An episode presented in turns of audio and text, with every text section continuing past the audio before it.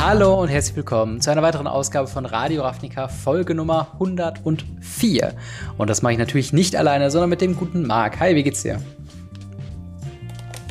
Hi, mir geht's super. Ich bin ein bisschen überarbeitet, aber sonst alles gut. Das kennen wir, ja. mittlerweile alle. Und äh, ich freue mich auf die Folge. Ich habe mega Bock. Ich hoffe, ja, bei mir ist alles äh, super. Ich habe auf jeden Fall Bock, über die ganzen Themen zu sprechen, die wir jetzt heute haben. Äh, denn da ist tatsächlich ein bisschen was äh, drin. Zum einen beenden wir unseren, äh, unser Gespräch über Dungeons and Dragons Adventures in the Forgotten Realms äh, Preview-Karten und kombinieren das so ein bisschen an einen äh, ja, Pre-Event, ohne näheren Namen oder ohne besonderen Namen, äh, wo wir eingeladen worden sind, wo es auch YouTube-Videos dazu gibt, äh, die ihr gewiss schon bis zu diesem Zeitpunkt bei uns beiden gesehen habt. Da reden wir ein bisschen über unsere Erfahrungen und welche Karten uns da noch besonders ins Auge geschossen sind. Dann haben wir ein paar Bannings. Zum einen Hull Breacher in Commander. Warum, weshalb und warum nur Hull Breacher und nicht andere Karten auch noch? Darüber reden wir dann in aller Ausführlichkeit äh, danach. Sonst haben wir eine andere gebannte Karte in einem Format, was ich bis gerade wusste, dass es gar nicht existiert. Äh, oder nicht wusste, dass es existi äh, existiert. Und zwar Book of the Exalted, ne, Exalted Deeds ist gebannt in einem Format auf Arena, was Standard 2022 heißt. Ob das so sinnvoll ist, äh, werden wir dann noch besprechen. Und zu guter Letzt haben wir noch die Dungeons and Dragons Adventure of the Forgotten Realms Commander Decks und natürlich Ask Us Anything, wo wir mal wieder auf eure äh, Fragen eingehen können. Ähm, und bevor wir ja auch anfangen, ein paar Kommentare. Wenn ihr uns äh, ja bei Twitter und bei Instagram äh, folgen wollt, wo wir unsere persönlichen Meinungen oder auch teilweise auch News, wenn sie gerade passieren, jeweils äh, posten und unsere Kommentare dazu bringen, äh, dann kommt doch mal bei Twitter und Instagram vorbei. Links dafür findet ihr Videobeschreibung genauso wie zum Link vom guten Mark auf äh, YouTube, MTDG Blackset wo es super Gameplay, Legacy, Unboxing, Content gibt. Auch würde ich mich freuen, wenn ihr äh, Gamery abonnieren könntet, um die Videofolgen von Radio Ravnica zu sehen. Und zu guter Letzt, äh, ja, würde ich euch gerne mal in Richtung Patreon schicken, wo ihr mal ein bisschen schauen könnt, ob da was für euch ist, denn so könnt ihr uns finanziell unterstützen und kriegt Zugriff auf den vollen Videocast. Also wenn ihr in alter äh, Tradition die über einstündigen YouTube-Videos vermisst, ein Patreon im Monat und äh, schon kriegt ihr alle Folgen quasi ein bisschen früher als alle anderen zugestellt. Und dann würde ich sagen, gehen wir doch mal los äh, in unser erstes Segment und da sagen wir zum allerersten Mal äh, ja Hashtag Werbung im Sinne von, dass wir eingeladen worden sind von Wizards of the Coast auf einen ja 24 Stunden Event, was so ein bisschen ist wie frühere Events, wo Streamer eingeladen worden sind. Äh, da wurden wir angefragt und gesagt, hey, habt ihr Bock, euch das Set äh, vorher auf Arena anzugucken. Äh, 24 Stunden habt ihr quasi ein Fenster aufzunehmen, Erfahrungen zu sammeln und dann nachher darüber zu reden. Haben wir gesagt, haben wir Bock drauf, oder? Mm, genau, also dieses Preview-Event war halt sehr, sehr cool, sehr, sehr interessant, auch einfach mal vorher mit reinzukommen. Ich meine, du warst genau. ja bei so einem Event schon mal dabei. Ähm, für mich war es jetzt generell das erste Mal, was auch meistens daran liegt, dass Arena nicht so mein Freund ist. Mhm. So gar nicht. Ähm, aber das ist was anderes. Es ist sehr, sehr interessant gewesen, mit ganz vielen Leuten dann auch die Leute dann mal zu sehen. Weil ähm, für mich war es halt so, wir haben natürlich ein paar mhm. deutsche Kollegen mit dabei gehabt. Aber dann waren eben auch ja. die großen Größen dabei. Das war halt mal ganz cool, auch wenn du dann bisschen schade war dieses Mal, dass halt jeder mhm. nur eine Nummer zugeordnet bekommen hat und halt keinen Namen. Nach und nach hat man dann rausgefunden, so, okay, warte mal, ich habe gerade gegen Jim Davis verloren. ja. Okay. Ja, ich, War auch mal interessant. Und, ähm, Auf jeden Fall. Ich habe tatsächlich in dem Video von Convert Go Blue gesehen, dass er im letzten Match gegen mich äh, gekämpft hat und dachte ich so, Moment, die Play-Pattern?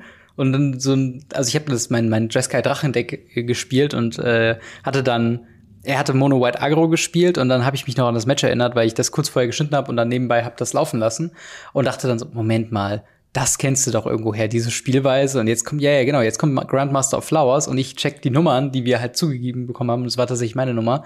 Das heißt, solche Sachen können tatsächlich passieren. Ähm, und ja, es war ziemlich spaßig, würde ich sagen. Es war, ähm, es, es kam nicht ganz, sag ich mal, ohne Probleme dahin. Also äh, so organisatorisch mhm. ähm, waren es tatsächlich verglichen mit anderen Events, die es vorher gab, ein bisschen weniger. Wir durften nicht streamen äh, und so weiter und so fort, was halt äh, so die Sache ist, dass wir, oder dass ich zum Beispiel Probleme hatte am zweiten Tag, also das Ganze ging nach amerikanischer Zeit 24 Stunden und es war bei uns quasi von 5 Uhr nachmittags bis 5 Uhr nachmittags und ich wollte quasi den nächsten Morgen dafür nutzen, noch Sachen aufzunehmen. Äh, aber ich habe einfach partout kein Match gefunden, weil einfach niemand mehr online war. Und äh, das war ein bisschen schade. Aber trotzdem, vielen, vielen Dank auf jeden Fall, dass ihr uns eingeladen habt, liebe Wizards of ja. the Coast. Ähm, aber ja, was hast du denn so gespielt und äh, gibt's Karten, über die du noch auf jeden Fall reden möchtest? Boah, ich habe unendlich mhm. viel gespielt. Ähm, also ich habe ja wirklich, ich habe das Event relativ viel genutzt und sehr, sehr viel Gameplay und sehr, sehr viel Content produziert. Ähm, auch einfach, weil es für mich mal interessant war, auf Arena ja. alles zu haben. Ähm, es war für mich eine komplett neue Welt, ein komplett neues Spiel und auf einmal ein Spiel, was mir Spaß gemacht hat. Also wenn es irgendwann Arena Free-to-Play, Free-to-Play gibt und nicht dieses möchte gern Free-to-Play, äh, spiele ich auch Arena.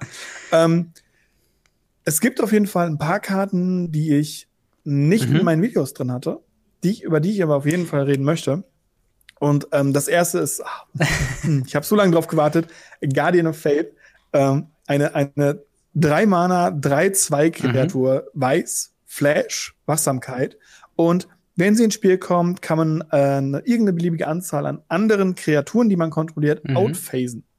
Hier haben wir halt wichtig outphasen, das heißt, es ist nicht flickern, sondern sie werden halt nur kurz, kurz vom Spielfeld genommen bis zur nächsten Upkeep und kommen dann wieder rein. Mit dem Flash, mit der Wachsamkeit, mit dem 3-2, was mhm. so wichtig ist.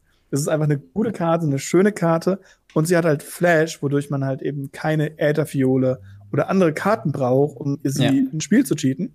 Und wenn der Gegner dann sagt, okay, dann Doomsky ich halt dein Board und du sagst, ja, okay, Guardian of Faith, meine ganzen Kreaturen phasen out, du zerstörst meinen Guardian, das war's. Es ist so stark, es ist so cool, mhm. es macht so einen Spaß. Leider habe ich auf Arena kein Deck gefunden, um den wirklich zu spielen. Ja, aber auf jeden ist halt Fall. Stark. Also ich habe den ähm, schon in gegnerischen Decks von mir auf jeden Fall gesehen. Ähm, er ist halt so, ein, so eine typische Kreatur, die man ohne Probleme. Also ich glaube, wie soll ich sagen, vielleicht ist es auch mehr was für ein Sideboard, weil nicht jedes Deck unbedingt ähm, ja Sweeper überhaupt spielt. Und was ich jetzt so erfahren habe über Standard, ist es halt sehr agro-lastig, beziehungsweise sehr, sehr kreaturenlastig und äh, da spielt man ja eher weniger ähm, ja, Sweeper. Aber da halt aus dem Sideboard zwei, drei, vielleicht sogar vier Stück äh, einfach reinslotten, um dann halt äh, anstatt weiß nicht, äh, hier äh, Skyclave Apparition, der ja eigentlich normalerweise den Three-Drop-Slot quasi besetzt, äh, ein paar auswechseln oder sowas und man hat halt wirklich eine gute Möglichkeit, dem entgegenzuwirken. Und es ist halt selbst noch eine relevante Kreatur mhm. äh, mit Spirits und Knights. Das ist halt Knights für Standard hauptsächlich auch interessant und halt auch für Historic, äh, was so ein Tier 2 und weiter drunter Deck ist. Äh, aber halt auch Spirits ist halt eine Karte, sieht man, also könnte man ja auch in Spirit Tribal Decks Modern eventuell spielen. Für Modern, genau. Genau, das habe ich mir auch überlegt. Das ist da auf jeden Fall ziemlich, ziemlich gut. Und natürlich ja, in den ganzen Mono Decks tatsächlich. Also ähm, Death in Texas, Modern, Legacy kann der gespielt werden und kann auch ordentlich was reißen. Deswegen ne, ist eine sehr, sehr coole Karte, die, glaube ich, auch aktuell noch ziemlich ja. overlooked wird. Und ähm, deswegen bin ich mal. Stimmt, so ich, ich meine, der, der erste Vergleich wäre ja mit, ich glaube, der Fairies Protection in Commander, mehr oder weniger, die ja auch da so ein Evergreen ist. Ja, irgendwie hat der Fairies Protection oder eine Art von Flickerwisp, auch wenn Flickerwisp ein bisschen mehr Spaß macht, weil sie halt ja. wirklich flickert und auch gegnerische Sachen targeten kann. Dafür hast du hier halt eine Masse. Also Tifus Protection mhm, passt ja. da schon ganz gut. Und es ist halt dann, also auch gerade für Commander, ich habe ja, glaube ich, schon von meinem Night Stack erzählt. da passt der, glaube ich, perfekt rein. Ich hoffe wirklich, dass ich beim Pre-Release-Event den einen oder mhm. anderen Guardian of Faith ziehe. Denn äh, ja, es ist wirklich eine sehr starke Karte, wie ich finde. Eine sehr, sehr spielbare Karte. Ähm, ähnlich mhm. ähm, würde ich sagen, einfach wie auch noch eine andere Karte, über die wir, glaube ich, noch gar nicht gesprochen haben und die auch, ich glaube, in, also ich habe drei Decks hauptsächlich in Videos quasi gezeigt, ähm, aber die war halt in, in so vielen anderen Decks noch mit drin. Ich habe sie so oft gesehen und zwar äh, unter anderem auch bei dir Triumphant Adventurer. Zwei Mana, zwei Mana in den Orsov-Farben, eine weiße, eine schwarze für ein 1-1 äh, Human Knight mit Death Touch mit dem Text As long as it's your turn, Triumphant Adventurer has first strike. When a Triumphant Adventurer attacks, venture into the dungeon. Wo wir tatsächlich auch noch zu dem Archetypen kommen, der Würdest du ihn unter Strich als erfolgreich bezeichnen in deinem Testen oder als eher unerfolgreich? Die Orsov slash Esper Dungeon Decks. Ich finde die sehr stark. Ähm, ich, sie machen halt unendlich viel Value, sie sind ein Kontrolltyp. Alleine er hier, es ist ein zweimal 2 Touch Erstschläger, wenn er angreift. Den blockt niemand. Oder auch diesen, diesen blauen Typen, der unblockbar ist mhm. und dann adventured. Und er hier muss ja noch nicht mal Schaden machen, er muss ja, ja nur angreifen. Und, und das ist, also es ist ziemlich, ziemlich stark und auch diese Adventure, diese Dungeon Mechanik ist gerade im Standard wesentlich mhm. stärker, als ich gedacht habe. Ähm, Im Limited bin ich mir immer noch nicht ganz so sicher, auch wenn ich da schon einige Limited-Experten gehört habe, die gesagt haben, ja, ist ganz cool. Was ich aber sagen muss, ist, ähm, äh, zu meiner Schande, ich habe eine Sache vollends übersehen, und zwar wurde ich jetzt im Legacy von einem Deck schon überrannt, der natürlich mit aktuell noch Proxys, aber mit äh, mich mit Vengeance oh, wow, echt? getötet hat. Aber mit, mit und zwar gibt es die Karte Aluren, ist eine Vier-Mana-Verzauberung, die sagt, man kann Kreaturen Mana-Kosten drei oder weniger aus der Hand spielen, mhm. ohne die Mana-Kosten zu bezahlen. Und dann den schwarzen ja. Lich, der ja sagt, solange du nicht diesen einen Dungeon hast, geht er wieder auf die Hand. Das heißt, du hast ja. unendlich Venture Dungeon und gehst andauernd den, den, den Mad mhm. King, glaube ich, ist es, durch. Und ähm, schießt, schießt während dem, du da durchläufst, dem ja, dann Schaden. Genau. Über den haben wir auch schon letztes Mal gesprochen, den Azarak, äh, The Archlick. Lich. Genau. Und das hatte ich überhaupt nicht am Schirm und deswegen, also Venture the Dungeon äh, ist ein Legacy Playable. Und ähm, also ich, ich, ich, glaube immer noch nicht, dass es für ja. Modern reicht. Ich glaube, für Historic ist auch nicht genug Support äh, da. Aber im Standard kann ich sehen, dass das so ein, so ein All-Time-Goodie wird, was man immer mal ja. auspackt. Ja, kann, das Problem ist, glaube ich, und das, also der, das Set ist ja auch schon released in, in Arena. Ähm, also ich glaube tatsächlich einen Tag nach unserem äh, Pre-Event ähm, haben wir da, äh, also danach wird es quasi direkt losgelassen. Und meine, also was ich gehört habe, ich habe ja selbst mhm. nicht nochmal gespielt, ist so ein bisschen, dass Eldraine halt einfach immer noch Spuren hinterlassen hat und die Leute spielen halt immer noch Mono Red, Mono White ja. und ähm, eben äh, auch zum Beispiel Grün, Mono Green, Stompy und so weiter. Und da sind natürlich Great Henge, Ember Cleave, äh, all diese Karten, die nachher nach wie vor stark sind. Und das ist halt so ein bisschen das Problem, dass ähm, ich auch zum Beispiel das Gefühl hatte, ich habe eine Esper-Variante von dem Deck gespielt, was ich sehr äh, interessant fand, weswegen ich es ursprünglich gespielt habe. Aber das Problem war, es war schon hüfttief in Blau drin. Also wirklich mit, ähm, ich glaube, zwei verschiedene Three Drops, die doppelt blau brauchten. Ähm, aber dafür natürlich, man hat halt Zugriff auf Karten wie, äh, du meinst eben schon Yuan, äh, T. Malison, ein 2 Mana 2-1, der unblockbar ist, wenn er alleine angreift und halt eben äh, bei Combat Damage ventured. Mhm. Ähm, aber auch dann eben den, äh, ich hatte ihn auch gerade noch, ein Three-Drop, der immer, wenn er Combat Damage, genau hier, äh, Grazilax, äh, Illithid Scholar, ähm, ja, ja, genau. der immer, wenn er Damage macht, eine Karte zieht, ist so, ja, da, also Value ist wichtig, aber ich brauche nicht drei blaue Kreaturen in meinem dreifarbigen Deck mit Standard-Mana, was halt ähm, einfach nicht funktioniert hat. Und nachdem ich es angepasst habe, und das war auch das Deck, wogegen wir beide gegeneinander gespielt haben, ähm, da hat es schon deutlich besser funktioniert. Da habe ich dann ein bisschen was, ich habe zum Beispiel Azarak auch mit reingetan. Ich habe ähm, halt die ganzen, ich habe auch Brazenborrow war, war, war teilweise drin, was ich sehe gut, warum er da drin ist, aber ich habe aber Power Word Kill reingepackt und das war sehr viel effizienter. Ähm, und das waren halt also Sachen, wo ich gemerkt habe, okay, das kann schon richtig gut funktionieren. Äh, in, also zumindest als FNM Standard-Deck, wenn ihr bei euch äh, da gespielt wird, oder halt für ein bisschen Fun ja. auf der auf der Ladder. Äh, kann man es auf jeden Fall mal spielen, wenn man von den alten Decks genervt ist. Und es rotiert nicht. Das kann man auf jeden Fall schon mal sagen. Alle Essential Pieces, die bleiben bestehen, ja. die bleiben auch weiterhin da, wo sie sind. Äh, und das kann man bei Eldraine-Karten ja nicht sagen. Deswegen, ähm, ja, wirklich. Gott sei Dank, endlich. Ähm, aber ja, das äh, soweit zu Triumphant Adventurer. Äh, tatsächlich eine andere Karte, die ich da auch noch, ähm, ja, äh, noch mit drin gesehen habe oder teilweise in ähnlichen Decks gesehen habe, ist äh, Paladin Class. Hast du sie gerade vor dir?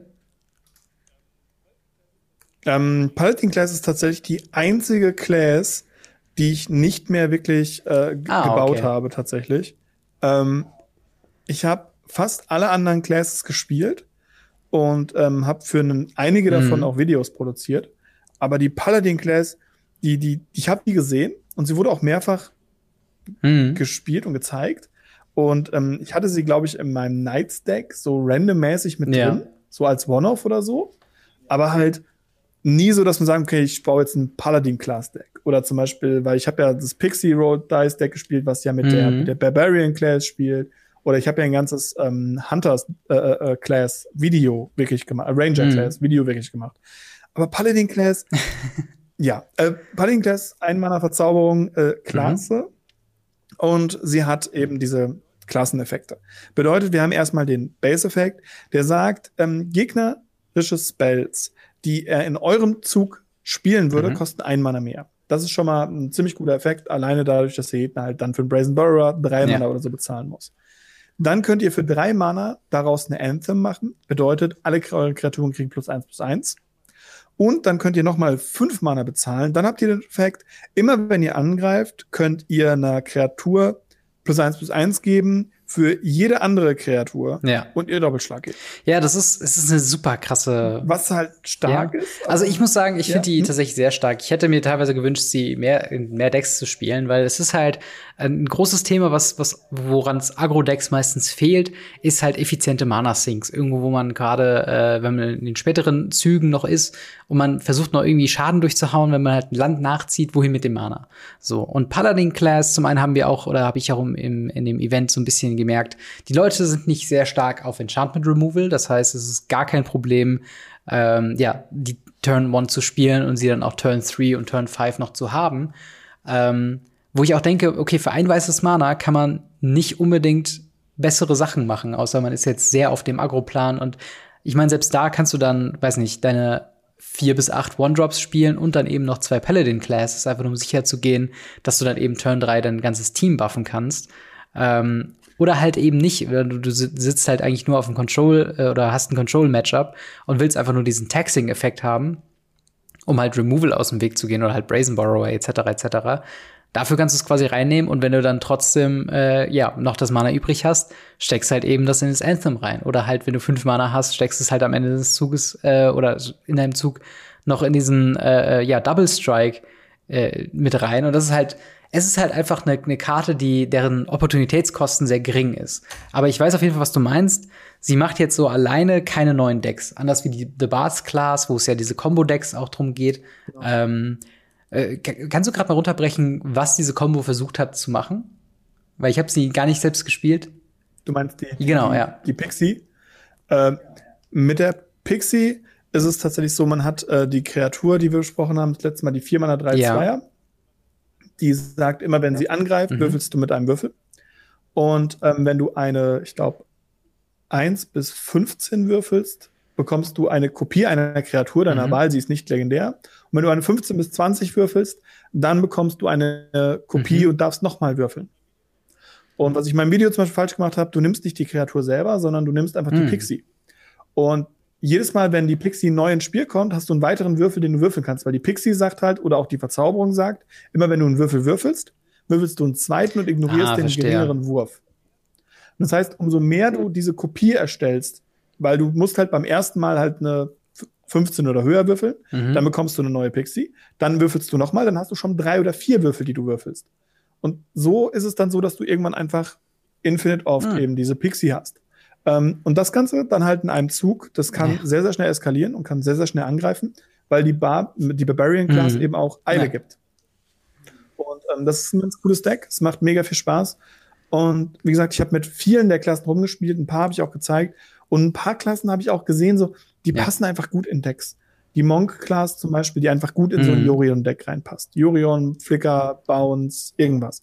Die Paladin-Class war halt so, ja, okay, das ist halt, kann man als Anthem in einem Night-Deck ja. benutzen. Also ja. zumindest war das mein Gefühl. Ähm, es kann natürlich sein, dass ich da ein bisschen falsch, falsch liege, aber ähm, ist halt, ja. weiß nicht. Es ist, aber generell habe ich das Gefühl, die, die einfarbigen sind alle das so ein stimmt. Bisschen. Also sie sind jetzt nicht so, ähm, wie soll ich sagen, also Monks Class ist zum Beispiel sehr spezifisch und, und reizt halt an, das auszunutzen, was der Effekt halt bringt. Mhm. Paladin Class ist mehr so Utility für Decks, die es schon gibt. Das ist, da brauchst du keine zwei Takte ja. drüber nachzudenken. Das kannst du ohne Probleme in Mono White Agro spielen. Das kannst du in Knights Agro Tribal, Tribal Decks spielen und so weiter. Ne? Wenn du in den Farben bist, kein Problem.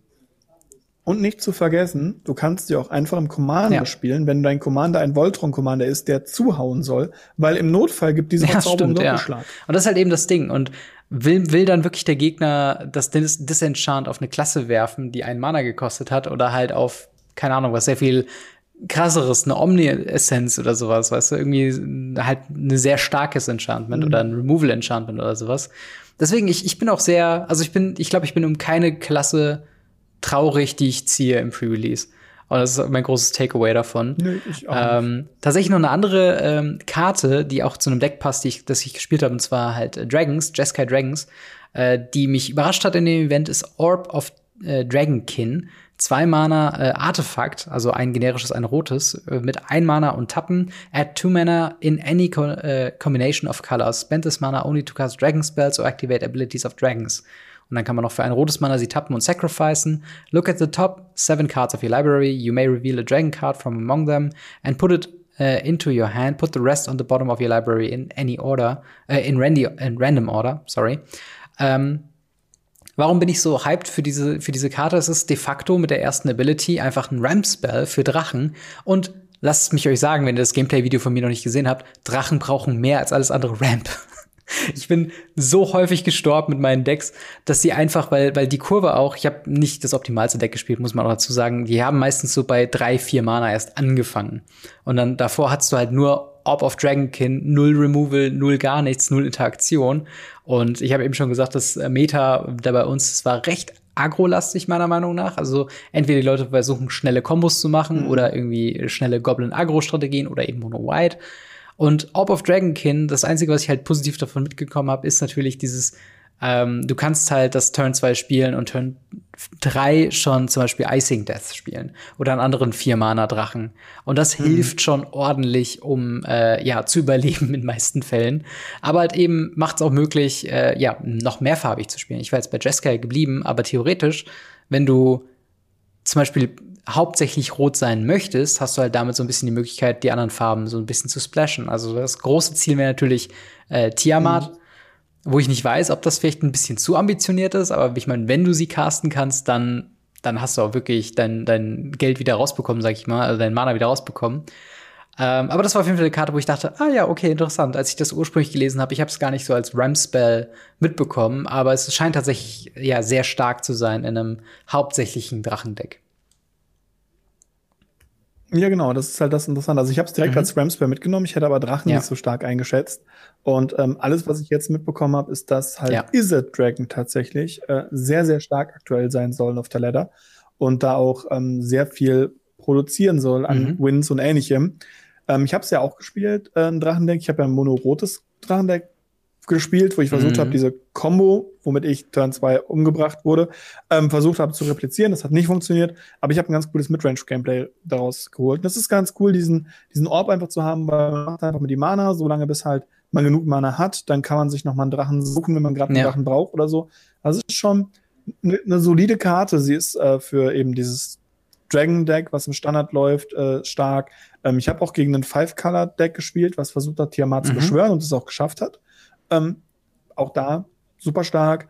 Und natürlich äh, darf man auch nicht vergessen, auch hier Dragon ist ein Voll. beliebter Commander-Type und ähm, hier ist einfach der im Commander. Ja, also da, da muss man wirklich sagen, ich glaube, also Dragon oder Five-Color Dragon Decks, ob es jetzt The Ur Dragon ist oder Sign of the Ur Dragon, dieses mhm. Set ist quasi für euch. Also Herb of Dragonkind, äh, Minion of the Mighty, dann noch diese, dieser Temple of the Dragon Queen. Das sind alles Karten, die, glaube ich, ohne Probleme einfach spielbar sind. Und darüber hinaus natürlich Tiamat selber.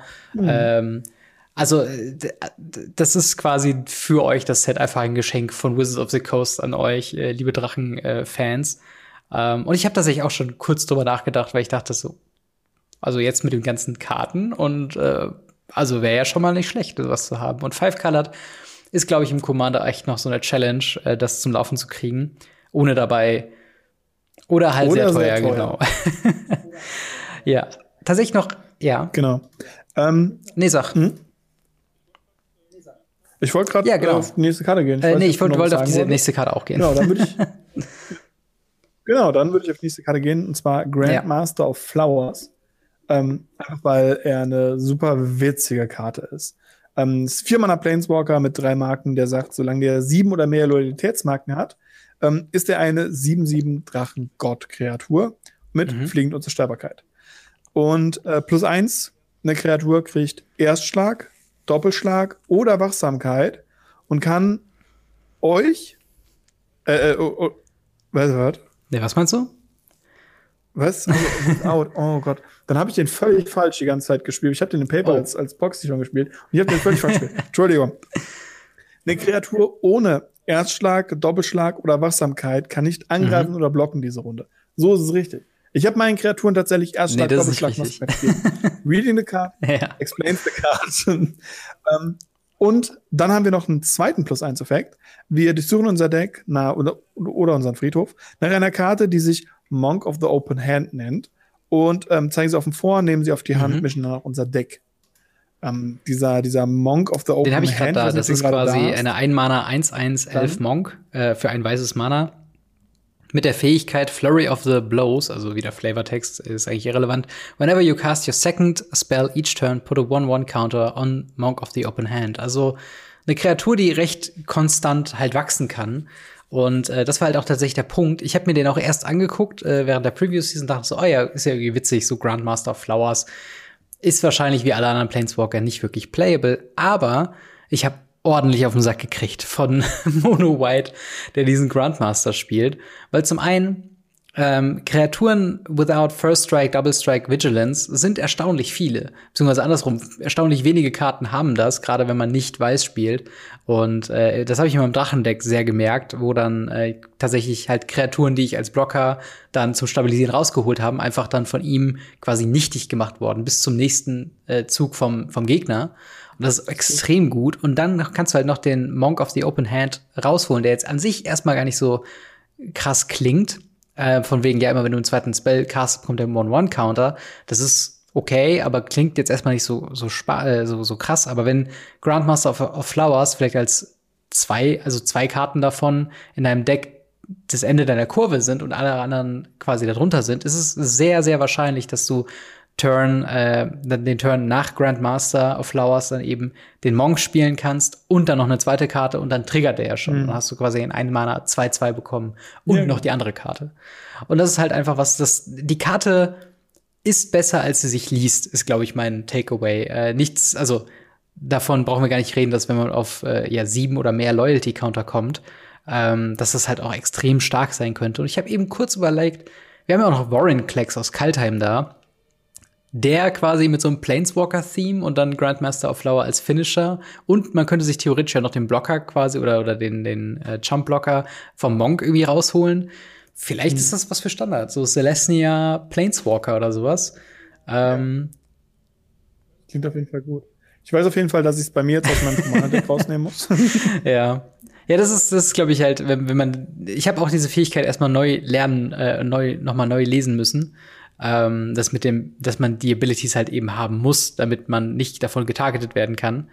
Ähm, aber ja, es ist ein sehr starker mhm. Planeswalker, wie ich äh, ja feststellen musste. Oh ja, auf jeden Fall. Ähm, eine Frage für dich: Freust du dich auf den Pre-Release und wie würdest du jetzt abschließend das Standard-Set Dungeons and Dragons bewerten? Würdest du sagen, es ist ein gelungenes Set oder ist es zu viele Gimmicks, zu viel Crossover? Du hättest dir eher ein Core-Set gewünscht? Also für mich ist es immer noch ein silberrandiges mhm. Set. Allein durch die ganzen W20er, die rumgeworfen werden, irgendwelche drei Dungeons, die gemacht werden können, die man auch laufen kann, wenn man sie nicht als Karte mhm. besitzt. Weil es sind ja nur diese drei Dungeons. Also es wirkt für mich immer noch wie entweder ein silberrandiges Set oder halt so ein Conspiracy 1, Conspiracy 2 Battlebond. Auch nachdem ich es gespielt habe, muss ich sagen, Draften ist bestimmt cool, ähm, aber es ist sehr, sehr gimmicklastig. Deshalb, ich habe auch das Gefühl, aktuell schon durch dieses Event, dieses Set ja. schon ein bisschen durchgespielt zu haben. Ähm, auch weil ich halt sehr viel gespielt habe. Und ähm, ja, Pre-Release, theoretisch habe ich schon drei Pre-Releases gespielt, weil ich halt dreimal Sealed Deck gespielt habe. Ähm, an den, mhm. den 24 Stunden, was Pre-Release ist. Deshalb ich, ich werde vielleicht beim Tour der Giant dabei sein, falls jemand mal noch einen Partner braucht oder als mhm. Judge halt da sein. Aber so will ich als Pre-Release das spielen und jetzt sagen, oh, ich habe voll Bock darauf, das als Pre-Release zu spielen, habe ich tatsächlich genau mhm. deshalb nicht.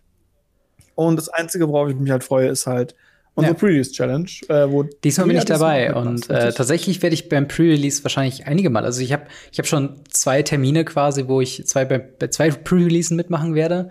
Äh, einmal am Freitag und einmal am Montag in mhm. zwei verschiedenen Läden, wo ich mich schon sehr drauf freue. Und dann halt eben noch die Pre-Release-Challenge dazu. Da äh, werde ich auf jeden Fall einiges vom Set sehen. Und ich freue mich auch mega drauf. Denn ich finde, ähm, also ja, es sind viele Gimmicks und so weiter, aber ich finde, sie sind nicht so so unspielbar wie manch, also wie zum Beispiel manche Mechaniken aus Strixhaven. Also Standard klammer ich für mich jetzt mal aus. Ich bin jetzt nicht mehr interessiert an Standard-Decks, für mich jetzt persönlich.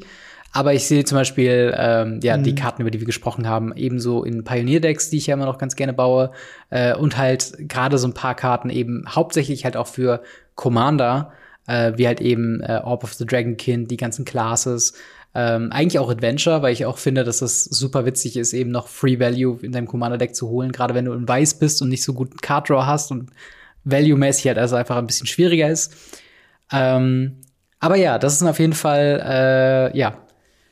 Das sind, also ich, ich freue mich drauf. Also ich, ich sehe schon, dass ähm, also ich sehe ähnliche Punkte wie bei dir. Ich war auch sehr überfordert.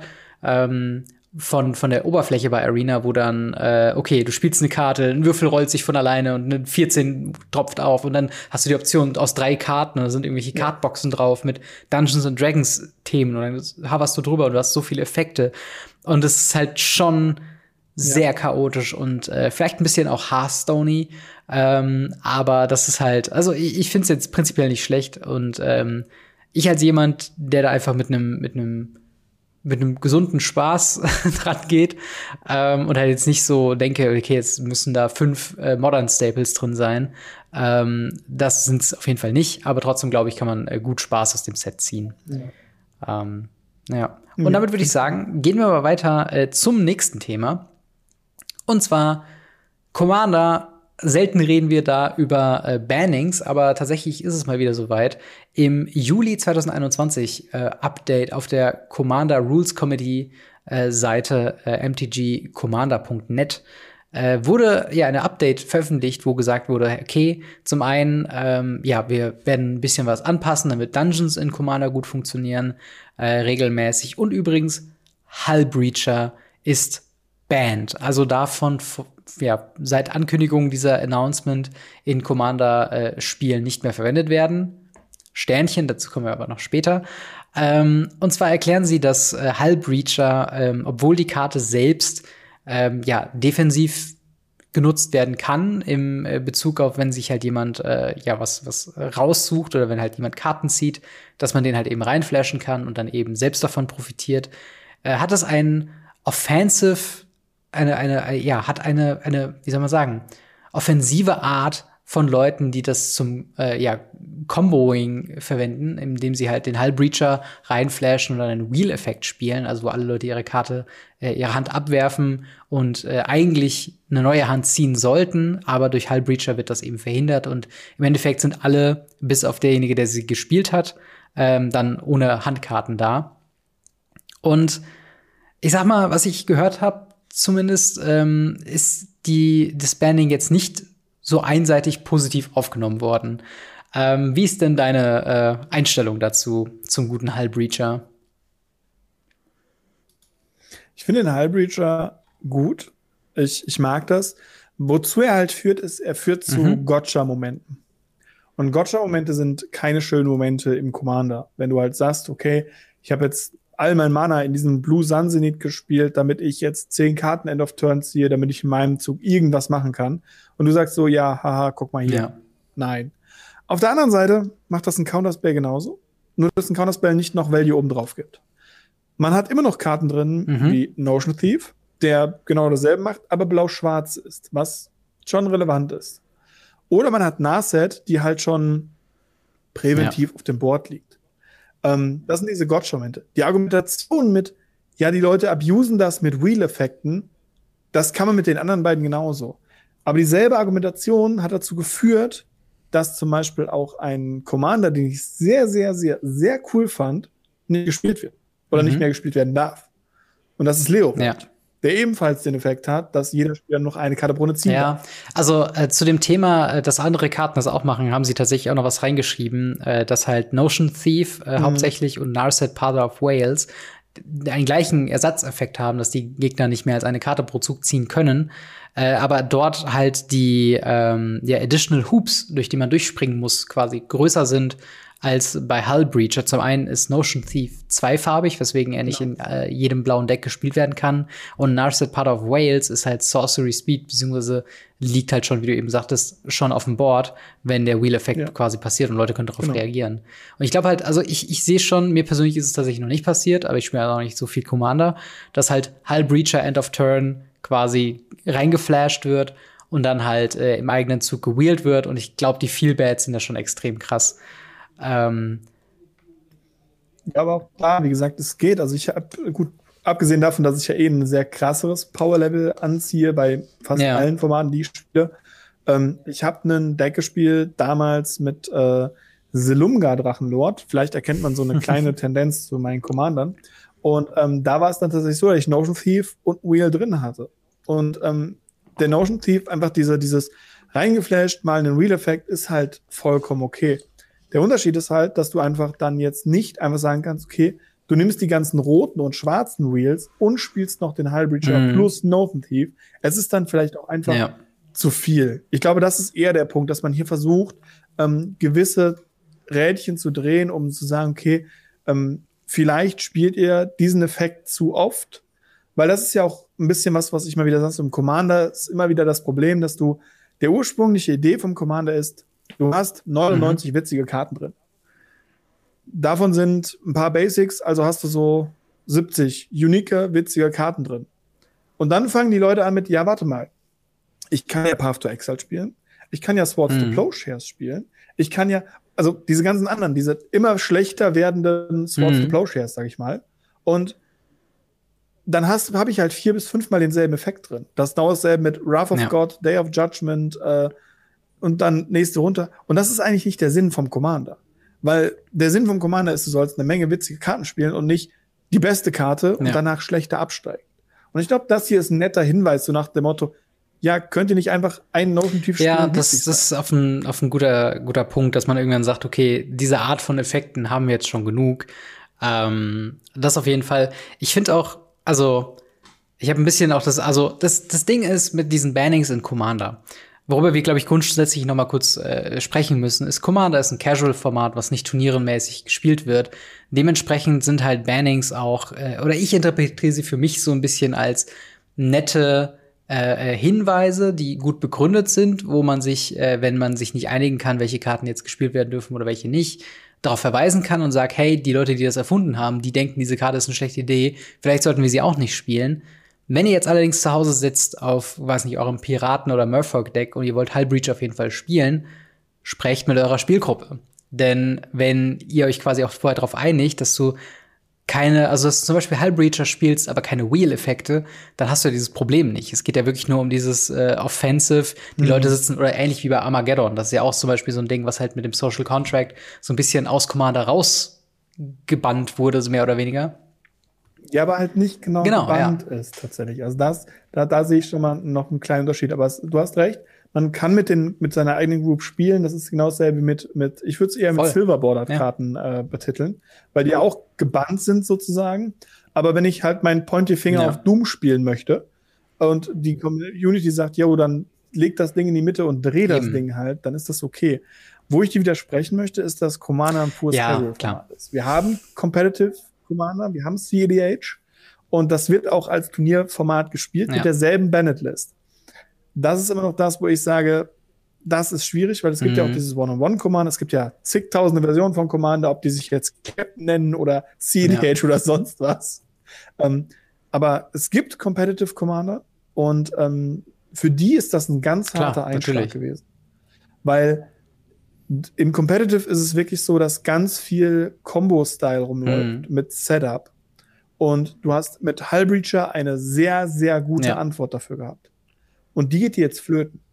Ähm, das ist halt zum Beispiel einer der Gründe, warum es nicht nur positiv Klar, aufgenommen natürlich. wurde. Also ich kann es voll und ganz nachvollzie äh, nachvollziehen. Ähm, also CDH, also ich bin, wäre auch completely fine damit, dass es halt eine CDH-Banlist und eine Commander-Banlist gibt. Ähm, wobei ich natürlich mhm. meine, bei, meiner, bei meinem Statement bleibe, dass Commander als sich keine Banlist wirklich braucht, weil im Endeffekt halt keine, keine Sanctioned Play mhm. offiziell von Wizards of the Coast drunter hängt.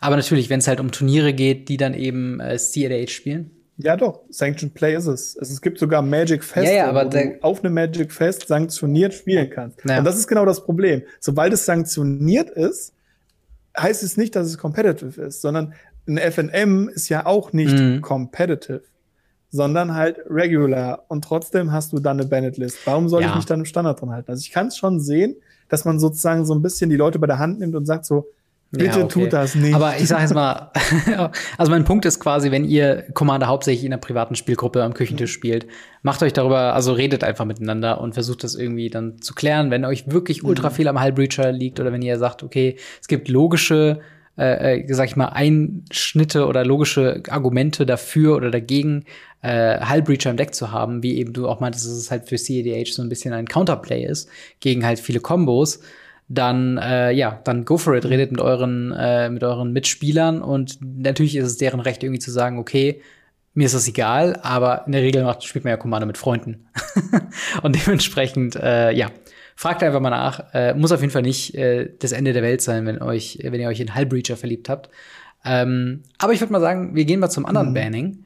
Ähm, und zwar oh, ja. Standard 2020 ist ein, ja, im Moment Arena-Format, wo die Leute ein bisschen quasi eine Early Rotation erfahren können. Das heißt, ähm, das, die Prämisse mhm. des Formats ist, wir tun jetzt einfach mal so, als ob im Oktober die Rotation schon war. Das heißt, Throne of Eldraine bis, ich glaube, Ikoria ist das letzte Set, was legal ist äh, oder legal war. Die sind quasi aus dem Format raus und was halt übrig bleibt, sind äh, ja alle anderen Standard-Sets. Äh, und das hat man sich eben gedacht zu Dungeons and Dragons Adventure of the Forgotten Realms, was ja das letzte Set sein wird, was in dem alten Standard 2021, wenn man so will, eben äh, noch legal bleibt. Ähm, und da hat es jetzt hm. ein Banning gegeben, denn das Format wird nur Best of One gespielt und es gibt tatsächlich eine Combo und wir reden nicht von der Minion of the Might Combo, über die wir eben schon gesprochen haben, sondern über die Book of Exalted Deeds Combo. Kannst du kurz zusammenfassen, was diese Combo beinhaltet und warum sie so stark ist? Also sie beinhaltet auf jeden Fall uh, The Book of Exalted Deeds. ähm, ganz kurz, es ist im Endeffekt ein, ein dreimanner weißes, legendäres Artefakt. Ähm, was halt sagt, zu Beginn des Versorgungssegments kriegt man, wenn man drei Leben bekommen hat, einen 3-3 weißen Engel mit Fliegen. Das ist irrelevant. Was sie aber hat, ist drei Mana tappen. Du exilst das Buch und legst ein Enlighted Counter mhm. auf einen Engel. Und du kannst das Spiel weder verlieren, äh, noch der Gegner kann das Spiel gewinnen, solange dieser Token halt auf diesem Engel liegt. Und das kann man nur wie eine Sorcery aktivieren. Jetzt ist aber das Problem, wir haben im selben Format, wie wir es aktuell auch haben, haben wir eine Karte, die ein ja. Land ist. Die zu einem Kreatur werden kann. Zwar Faceless Haven. Faceless Haven, drei Snow Mana wird zu einem 4-3-Kreatur mit allen Kreaturentypen. Damit ja. ist es ein Engel. Bedeutet, ich aktiviere mein Haven, ich aktiviere mein Book, leg den Token auf den, auf den Faceless. Und wenn der Gegner dann kein Removal hat für diesen, für diese Kreatur, solange es noch eine Kreatur ist, dann geht das zurück als Land und ich habe diesen Token und kann genau. damit das Spiel nicht mehr verlieren. Weil, ich, also es gibt ja. Möglichkeiten tatsächlich, aber niemand spielt äh, dieses, dieses, ähm, wo du beim Gegner und bei dir selber, nee, beim Gegner ein Land zerstörst und dann beide zwei Ach so, Basics ja. können. Also das, ja. Weil das, das ist ja in Theros drin. Das Problem ist, ja, genau. Theros ist ja rausrotiert. Deswegen ist es halt im normalen Standard eigentlich kein Problem, weil die Leute jetzt einfach sagen werden, okay, wir spielen einfach mehr von diesen äh, also ich weiß gerade gar Field, nicht. Schauplatz äh, Field of Ruin ist das, so? ähm, genau. Field of Ruin, genau. Und ähm, da kann man halt sagen, okay, man spielt einfach diese Karten. Plus halt sowas wie ja. Mildex haben das eh gespielt. Aber im 2022 Format ist diese ja. Karte nicht mehr drin. Und damit ist keine Möglichkeit, wirklich das Das Ding ist halt eben das Ding. Also ich glaube, äh, The Book of Exalted Deeds war so gedacht, so von wegen, oh, ich baue mir meinen eigenen Platinum Angel. Denn man kriegt quasi den 3-3 White Angel mhm. und kann dem dann quasi, äh, ja, you, you can't lose the game and your opponent can win the game, äh, eben der Text von Platinum Angel, äh, quasi draufpacken. Dass man das halt so abusen kann, dass man es auf Faceless Haven legt und dass es durch die fehlende Land Destruction halt eben keine Möglichkeit gibt, die loszuwerden, zumindest in diesem neu vom, mhm. also nicht ganz sinnvollen Format äh, Standard 2022, hat eben dazu geführt, dass die Leute das natürlich machen wollten, einfach nur um quasi ja den Gegner zu trollen, teilweise halt ihren äh, viel zu langen Spielplan dann auszuführen, weil man hat ja jetzt Zeit, man hat ja jetzt nicht mehr, wo man sagen muss, okay, ich kann halt einfach nicht mehr verlieren. Eben. Ja, und das ist halt ja, äh, ja das Problem. Die, ich meine, die einzige Möglichkeit, da wieder ranzukommen, wäre quasi äh, Faces Haven müsste man selbst irgendwie wieder aktivieren und dann kann es mit Creature Removal weggemacht werden. Aber äh, das mhm. macht man mhm. natürlich nicht, wenn man ein Land hat, worauf steht, natürlich du kannst nicht, nicht, verlieren. Also ähm, ja, das war genau. Ja. Und da noch mal ganz kurz einzugehen, das äh, noch mal ganz wichtig. Diese Karte ist jetzt Nein. nicht im Standard gebannt. Und das heißt auch nicht, dass diese Karte im Standard gebannt sein wird, sobald Innistrad die Rotation ja. vollführt. Sondern es ist jetzt wirklich nur in diesem oh mein Gott, die Leute haben keine Lust mehr auf Throne of Eldraine-Karten, weil das Set schon viel mhm. zu lange im Standard drin ist. Ähm, sondern wir müssen jetzt die Leute bei Arena bei Laune halten, deswegen machen wir dieses 2022-Format und okay, wir haben da ein Problem drin. Ich gehe mal davon aus, dadurch, dass sie auch extra gestated haben hier, das ist in, bedeutet nicht in der Rotation, dass es bleibt, dass wir eine Art von Landzerstörung in mhm. äh, Innistrad bekommen. Oder dann eben diese Karte dann auch im normalen Standard ja. gebannt sein. Und ich meine, also wir, wir, wir waren ja schon mal in Ixalan und wir wissen ja zum Beispiel, dass Karten wie Ghost Quarter äh, eine sehr beliebte Karte aus Ixalan ist. Mhm. Und äh, so ein bisschen verrät mir das halt, es gibt noch weitere Ansätze, wie zum Beispiel, es gibt äh, sehr starke oder möglicherweise sehr stark werdende Creature Lands, äh, jetzt ja auch in Dungeons and Dragons, äh, auf die glaube ich, Wizards of the mhm. Coast auch einfach Antworten printen will. Ich glaube, die schlimmste Zeit ohne äh, Land Dis äh, ja. Destruction oder effiziente Antworten auf problematische Länder war mit äh, Field of the Dead, wo es halt in Standard ähm, ja komplett wild ging, oh, bis ja. dann in Theros Beyond Death Field of Ruin wieder kam und bis dahin war es schon gebannt. Also mhm. ähm, so Land Shenanigans, wenn man die nicht removen kann, ich glaube, da haben die schon draus gelernt. Was natürlich mit so einem ja, ich sag mal so sehr konstruierten Format wie Standard 2020, äh, 2022 das halt eben ist, ist es halt eben problematisch. Aber ähm, ganz kurz nur noch zu dem Format Standard 2022. Legt euch jetzt auch nicht so fest, wenn ihr jetzt ein starkes Deck für dieses Format habt, denn euch fehlen original wirklich ein, ein komplettes Set, was noch neue Karten mit dazu bringt, was halt äh, ja andere Karten wieder stark macht. Wir könnten mit Innistrad äh, tatsächlich wieder ja, ein Throne of Eldraine-mäßiges Power-Level-Set bekommen, was wieder eure ganzen Vorbereitungen quasi ruiniert. Also wenn ihr euch jetzt für Paper-Standard schon mal vorher Sachen holt, wartet bitte erstmal ab. also das kann halt wirklich, äh, es ist ein sehr gefährliches Absolut. Format, aber wie du schon sagst, es ist natürlich so ein bisschen konstruiert, um diese Throne of Eldraine-Müdigkeit äh, vorzubeugen. Aber ähm, ja, ich habe damals, ähm, das habe ich auch eben schon in der Vorbesprechung erzählt, ich habe früher, äh, wenn der Rotation anstand, recht früh meine, meine Karten äh, rotation-proof designt. Das heißt, ich habe dann Decks gebaut äh, und Karten rausgelassen, die rotieren und die auch schon verkauft. Ähm, bis sie dann rotiert, äh, also bis zur Rotation, damit ich halt schon mal vorbereitet bin und mir kein neues Deck kaufen muss. Was im Endeffekt passiert ist, ist, ich habe vor der Rotation auf den Sack bekommen von Karten, die noch nicht rotiert sind und nach der Rotation für die neuen Karten auf den Sack bekommen, die ich noch nicht hatte. Dementsprechend mhm. sind halt so Rotation-Proof Sachen oder halt eben so Übergangslösungen wie Standard 2022 extrem weird und extrem komisch und ich bin kein Fan davon, dass es das gibt. Nee, ich auch nicht, absolut nicht. Vor allem, wir haben einfach jetzt aktuell theoretisch ja. zwei Standardformate. Und naja, das, das macht's, es macht's sehr seltsam. Arena ist der gute Ort dafür, um sowas auszutesten, ja auch mit Historic und was nicht alles, was sie da drauf machen. Aber es ist weird und ich, ich finde es, ja. finde es nicht gut. Ich hoffe, ganz viele Leute spielen das, damit äh, Magic realisiert, dass das aktuelle Rotationssystem ja, das auf jeden Fall. Ist. Und ich würde sagen, damit gehen wir zu unserem letzten Thema. Und zwar, wir waren eben schon bei Commander. Äh, jetzt reden wir nochmal über Commander. Und zwar bringt natürlich das neue Dungeons and Dragons Adventure of the Forgot in die Forgotten Realms äh, neue Commander-Decks, vier Stück, ähm, ja, die verschiedene Themen haben. Zum einen haben wir Auras of Courage, ein äh, ja, Band Auras-themed Commander-Deck. Dann haben wir Draconic Rage, ein Gruul Dragon slash Dice Rolling, äh, ja, Enrage Deck, könnte man so sagen. Dann Dungeons of the Death, äh, ein Esper Dungeons Deck und äh, Planner Portal, ein Rakdos, ich habe es jetzt mal genannt, Exile Matters, also alles, was halt exilen will, da passiert noch später was mit, äh, so eine Art von Deck. Ähm, hast du dir die äh, hm. Decks schon angucken können und wie ist denn so dein, ähm, dein Eindruck von den Karten? Ich habe mir die angeguckt, ich habe mir auch äh, viele Sachen noch zu reingeholt, die ich mir angeguckt habe und gelesen habe in irgendwelchen mhm. Discords und sonstigen Sachen. Und ähm, ich muss sagen, als allererstes, ich finde es super schade, dass wir wieder zigtausende Commander-Decks haben und die Spoiler nicht mhm. 20 Euro kosten. Ähm, ich weiß nicht, wann wir jetzt davon abgekommen sind und warum wir Weil sich die letzten gut verkauft sind. haben. Ähm, das ja, wahrscheinlich. Vermutlich. Ja. Sehr, sehr traurig. Auf jeden Fall, ich finde find die Idee ganz cool. Ich finde das ganz cool. Ähm, sie haben die Front Commander sehr cool designt. Also das, das Rot-Schwarze, zum Beispiel das Raktos mit dem Beholder, ähm, weil der Beholder auch einfach so eine, so eine mhm. ikonische mhm. Kreatur ist. Und ähm, persönlich glaube ich, das meiste Value oder die stärkste, das stärkste Deck wird wahrscheinlich das Barnes sein, weil, ähm, ja, Enchantments und Auras und da sind ja auch teilweise mit Equipment und so weiter gearbeitet.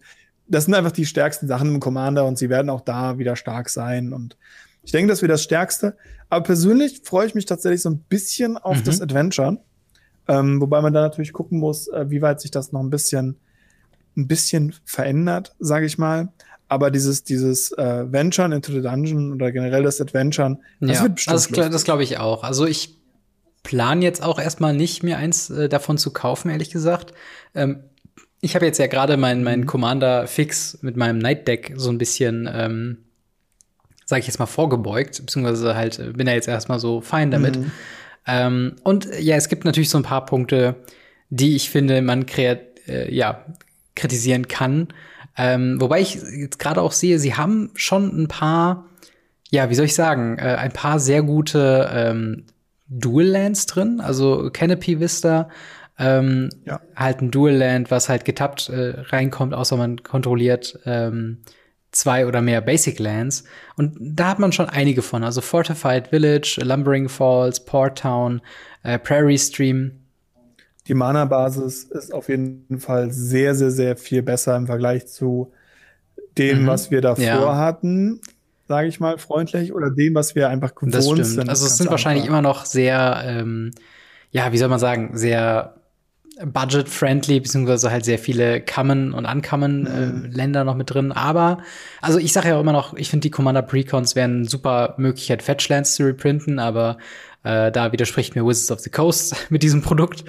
Ähm, hm. Und ja, also sie machen es natürlich auch häufig, dass sie Commander-Decks rausbringen zu sehr flavorful äh, Sets, damit man das halt noch erweitern kann. Weil zum Beispiel in den Draconic Rage, da passen natürlich äh, Minion of the Mighty super drin, äh, Orb of the Dragon Horde und so weiter. Ähm, die äh, Dragon Orb oder wie auch immer das heißt, das passt super hier rein. Und da kann man halt direkt mit seinem Pre-Release-Kit, beziehungsweise vielleicht passenden Boosterbox, den man sich gekauft hat, zu dem Produkt, ähm, dann direkt upgraden, wenn man das denn möchte. Ähm, und ja, ich meine, dafür sind die Produkte im Endeffekt da.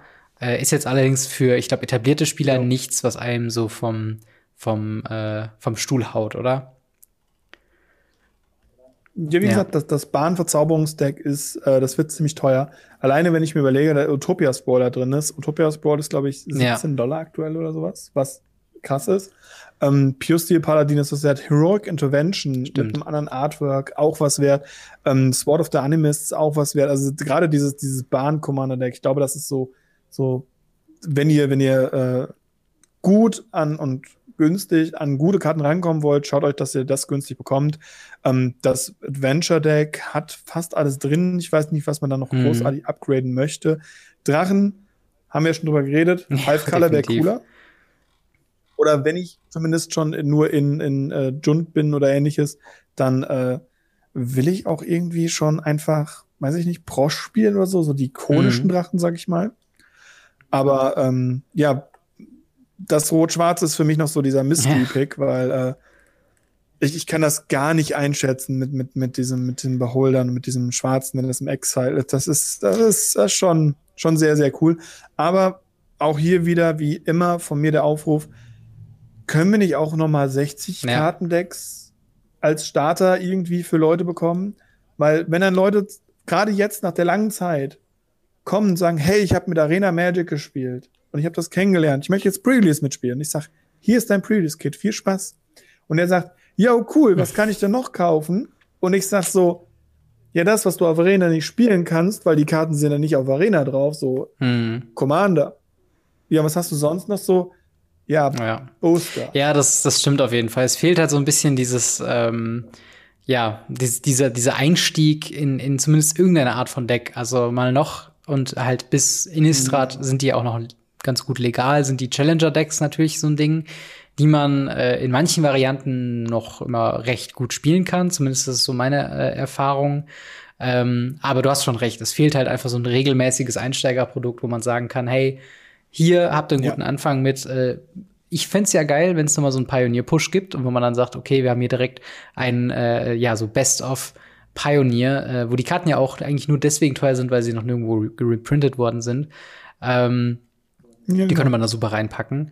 Ähm, aber natürlich auch für Standard einfach irgendwas, was äh, so ein bisschen die ähm, Planeswalker-Deck-Geschichten äh, ersetzt und wo die Leute einfach mal ein bisschen eine gute Zeit haben können. Ähm, aber ja, also ja. Commander-Decks gibt's auf jeden Fall in Hülle und Fülle und ich habe das Gefühl, ich habe allein noch fünf ungeöffnet im Regal liegen und ich weiß nicht, woher die kommen.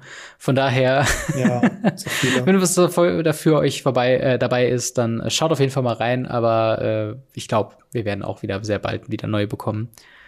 Ähm, ja, ich würde sagen, wir gehen mal zu Ask Us Anything. Da hat sich wieder ein bisschen was angesammelt. Ähm, Ask Us Anything, das Format, eure Fragen. Wir beantworten die oder versuchen sie zu beantworten über alles mögliche, über Magic the Gathering, über uns persönlich, über die Themen, die wir besprochen haben. Alles, was ihr da äh, von uns wissen wollt. Gerne mal einfach in den Discord gehen und dort in Ask Us Anything Thread reinschreiben. Äh, und ich fange einfach mal an mit DK31. Hallo zusammen.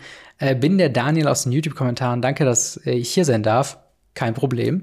Äh, ich hätte auch mal eine Frage und zwar, äh, was wären eure Vorschläge für ein weiteres Crossover-Set? Ich könnte mir ein Magic X Diablo Crossover sehr gut vorstellen, beziehungsweise äh, dass zum Beispiel Tyrael als weiße legendäre Kreatur wäre oder Baal als schwarze Gottheit wäre. Äh, liebe Grüße und bleibt gesund. Ähm, ja, weitere Crossover ähm, also gerade auch als, als Set. Ähm, Gibt es da was, was dir irgendwie in, in, in, den Kopf kommt, so direkt? Als, als Set schwierig. Bei, bei Secret Layer mache ich immer den, den, den Witz mit, äh, ich hätte gern Secret Layer Yu-Gi-Oh!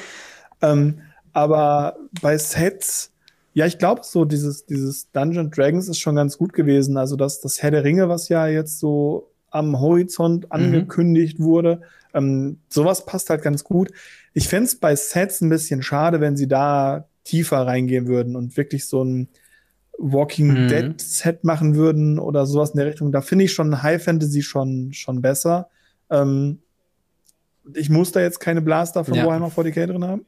Ähm, wenn die nur Commander Decks sind oder im Secret Layer, kann ich sie fast noch ignorieren. Fast. fast. Ähm, aber ich weiß nicht, ich glaube, sonstige Sachen, so was sie noch machen könnten, ist schwierig, zumindest mhm. als Set. Ähm, weil da finde ich High Fantasy einfach, einfach das Ding. Ich kann mir vorstellen, dass der ein oder andere Manga bzw. Anime noch was abwirft, wenn wir in einem japanischen mhm. Stil bleiben, zum Beispiel.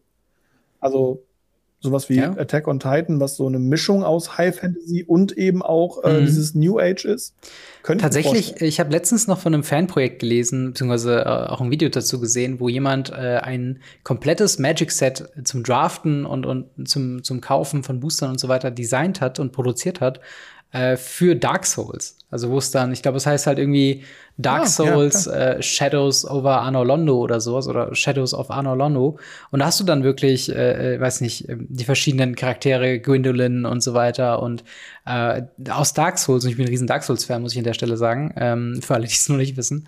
Äh, und ich habe sofort gedacht, wow, krass, okay, das Set designt sich zumindest mit den Hauptcharakteren, mit den legendären Charakteren fast schon von alleine. Und das ist wahrscheinlich das, was auch DK meint, so, äh, wenn man an Tyrael denkt, so, krass, ja klar, das wäre eine legendäre weiße Kreatur mit vielleicht einem Anthem-Effekt oder äh, irgendwie sehr starken Stats, aber kann irgendwie nur jeden zweiten Zug angreifen oder so. Und ähnlich war es dann als ich mir dieses Video angeguckt habe. Ich glaube, es ist von ähm, Budget Commander oder so. Ich weiß nicht, ob, ob, also es war auf jeden Fall ein amerikanischer YouTuber oder äh, Commander Budget oder sowas, ich weiß nicht mehr. Ähm, der hat darüber mal gesprochen. Und es sind sehr, sehr interessante Designs. Also ähm, schaut da gerne mal rein. Und ich kann mir halt so Fantasy-Settings auf jeden Fall vorstellen. Also äh, ich bin momentan oder habe gerade Dragon Age Origins noch mal angefangen auf der Xbox. Und äh, oh, muss auch wirklich sagen, so ein bisschen juckt's mir gerade schon wieder in den Fingern, dass ich sofort weiterzocken möchte. Aber äh, es ist halt großartig und auch da die Charaktere, äh, wenn du dir die verschiedenen Terrans nimmst oder die verschiedenen Leader von den verschiedenen Fraktionen, äh, da könnte man sehr viel mit reinnehmen. Mhm. Und ähm, das ist natürlich wieder eine rechte Frage und ob alle on board damit sind, beziehungsweise auch ein bisschen die Frage, wohin unterscheidet sich dann so eine Welt wie Dragon Age von Dungeons and Dragons und hat man nicht verschiedene ähm, ja, Archetypen von Charakteren dann einfach doppelt drin oder so. Das wäre dann so eine Designfrage, das äh, müssen wir dann nicht beantworten, ja. aber ja. Soweit, glaube ich, zu der Frage. Jetzt, wo du das gerade eben sagtest, muss ich tatsächlich sagen, mhm. was auch noch passen würde, passend zur wiederkommenden Serie äh, der zweiten Staffel am Ende des Jahres, wäre tatsächlich oh, Witcher. Stimmt. Ähm, Gerade dadurch, dass ich auch das Pen oh, and Paper cool. tatsächlich da habe und auch da viel drin gelesen habe, wo man nicht den Geralt spielt oder die Jennifer oder sonst was, sondern halt einfach eine Person in mhm. dieser Welt spielt. Ähm, diese Welt ist halt, die Welt ist gigantisch und ähm, hat auch paar Sachen drin. Und ich würde einfach mich interessieren, mhm. wie sie mhm. Gwent ja. in so ein Minigame, so wie bei den, bei den äh, Silver Ballard Karten, dass du dann ja. irgendwie unter, unter den Tisch nochmal gehen musst und dann ein Subgame spielst. Unter den Tisch mit anderen genau. Karten eigentlich spielen. Ja, das finde ich interessant. äh, ja, könnte ich mir, also immer eine rechte Frage, aber mit Universe Beyond ist ja auch alles möglich, von daher, ja, warum natürlich. nicht? Ähm, dann haben wir die nächste Frage von Mars von Off-Topic Commander. Was ist eure Lieblingskarte, die ihr nicht spielt? Meine wäre junger Seeadler. Fällt dir da gerade eine Karte ein, die du nicht spielst, die du aber designmäßig super findest? Ziemlich einfach. Äh, Fallen ja. Angel. Ähm, ich, ich, liebe Fallen Angel. Ich habe äh, den aus Legends. Ich habe den aus acht Editions in Foil. Ich habe den in jeder Edition, die es den gibt. Und ähm, es ist meine eine meiner Lieblingskarten. Und ich spiele sie in keinem Deck, weil sie einfach, mhm. sie ist nicht gut. Also mit 5 Mana 3-3, du kannst eine Kreatur von der kriegt plus 2 plus 1. das ist nicht gut. Aber es ist ein bisschen meine Lieblingskarte, die ich nicht spiele. Und äh, das ja, ist ziemlich das, einfach. Also ich meine, jeder kennt das, dass man so eine Pet-Karte hat. Äh, bei mir äh, ist es, glaube ich, tatsächlich wenig überraschend, weil ich auch schon mal über die Karte gesprochen habe, und zwar Crescent Sunmare, eine Rare aus, oder ich glaube sogar eine Mythic mhm. aus Hour of Devastation, beziehungsweise, ich glaube, Amonkhet. Äh, fünf Mana, fünf, fünf Pferd. Äh, andere Pferde sind unzerstörbar und jedes Mal, wenn du live gegaint hast, bekommst du am Ende des Zuges einen 5-5 Pferdetoken. Äh, Habe ich damals als überkrasse Strategie empfunden als äh, neuer Spieler. Dachte so, okay, niemand kommt an meinen unzerstörbaren Pferden vorbei. Ähm, das ist halt so ein typischer Fall von Hammerkarte oder ich persönlich liebe sie und werde sie wahrscheinlich nie, also auch mein erster Fehlkauf von, von, von Cardmarke damals, wo ich dann eine französische Version auswählen gekauft habe, ohne zu wissen, was ich da geholt habe. Ähm, also super viele Emotionen mit dieser Karte verbinde ich und eigentlich müsste ich sie mal irgendwo in ein Deck packen, aber bisher bin ich noch nicht dazu gekommen. Und ich würde fast schon sagen, einer einer meiner traurigsten äh, Stories von Lieblingskarten, die ich nicht spiele, ist Feather. Feather the Redeemed, weil man kann sie quasi nirgendwo mehr wirklich effizient spielen. Mittlerweile hat sich auch in Pioneer das Featherless Feather mehr durchgesetzt mit Luris. Und da passt sie nicht mehr so ganz rein. Du spielst Commander ist wiederum was Commander. anderes, das stimmt. Im Commander spiele ich sie technisch gesehen, aber ich denke mir auch die ganze Zeit, äh, gerade Modern Horizons hat ja sehr viele interessante ähm, äh, so, so Spells reingebracht, die halt wieder eigene Kreaturen targeten. Mhm. Und dachten mir so, oh, könnte man Feather in Modern spielen, aber boah, wenn die halt Turn 4 kommt, das ist halt schon echt sehr, sehr spät. Und das äh, kannst du halt eigentlich nicht machen. Ja.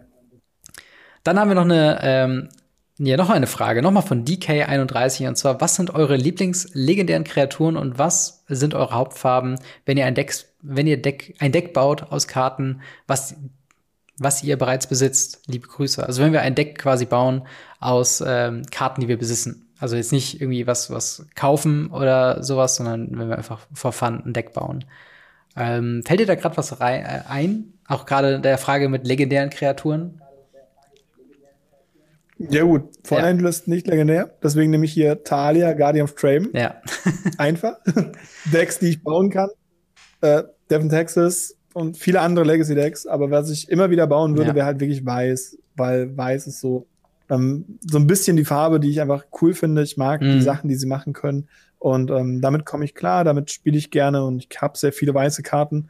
Ähm, nicht nur im Legacy, sondern auch durch Commander ja. und andere Sachen. Deshalb bei mir wäre es weiß, ähm, Solo-Farbe sind wir da uns da Ja, auf jeden Fall. Also ich habe jetzt gerade schon gedacht, so ich könnte eigentlich auch äh, Rot nennen, weil tatsächlich Rot ist immer so ein Ding. Ähm, das baue ich liebend gerne, weil es halt einfach sehr easy zu bauen ist in den meisten Fällen für die meisten Formate. Ähm, auch wenn da jetzt nicht das Bauen mit der eigenen Sammlung ist. Ich bin generell kein Typ, ich glaube, das geht ja auch ähnlich, der sich hinsetzt, seine, seine Box öffnet und einfach mal lustige Decks baut, sondern da gehst halt echt Okay. Oh, doch, doch, doch. Also doch, bei mir ist das halt wirklich mehr so, ich, ich baue Decks, wenn ich eine Idee für ein Deck habe, gehe ich in mein Deckbilder Online-Tool quasi und habe äh, Scryfall offen mit dem mit den Suchvoreinstellungen für das jeweilige Format, für das ich baue.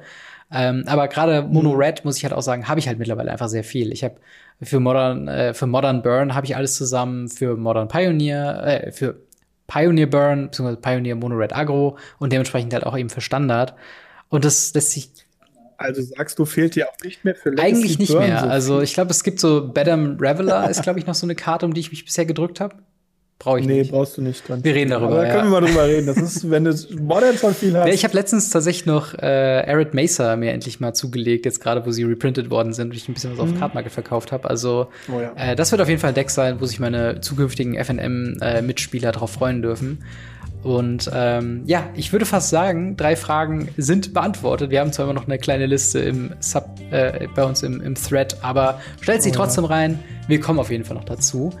Äh, und in dem Sinne würde ich fast sagen, sind wir schon am Ende dieses fabelhaften Podcasts. Wie gesagt, kommt in Discord vorbei, tritt mit uns in Kontakt und dasselbe dann eben auf Instagram, Twitter, YouTube. Und wenn ihr das äh, auf Spotify oder einem anderen Podcatcher hört, wären wir euch sehr dankbar, wenn ihr uns positiv bewerten könntet. Das hilft uns allesamt zu wachsen und noch mehr Leute zu erreichen und äh, vielleicht halt irgendwann, ähm, mhm. ja, einfach größer, eine, eine größere quasi äh, Spielerschaft ansprechen zu können, um dann vielleicht auch eigene Projekte zu starten im Sinne von Turnieren. Wer weiß. Also es gibt viele Sachen, die wir uns überlegen könnten. Also äh, ja, wären wir euch da sehr dankbar, oh, wenn ja. ihr da äh, ja ein bisschen was, wenn ihr euch da mit auseinandersetzen würdet, beziehungsweise da vorbeischauen könntet. Außerdem möchte ich äh, unseren Gold-Unterstützern auf Patreon danken. Das ist zum einen Witch667, Buster Madison und Mr. Orange Feed. Vielen, vielen Dank für euren monatlichen Beitrag, der mir ein bisschen die äh, ja, Kosten fürs Bereitstellen des Podcasts quasi von den Schultern nimmt. Vielen, vielen Dank dafür. Und auch vielen, vielen Dank an dich, Marc, fürs wieder mal dabei sein bei Radio Ravnica. Und dann hören wir bzw. sehen wir uns nächste Woche wieder. Haut rein, bis dann. Ciao.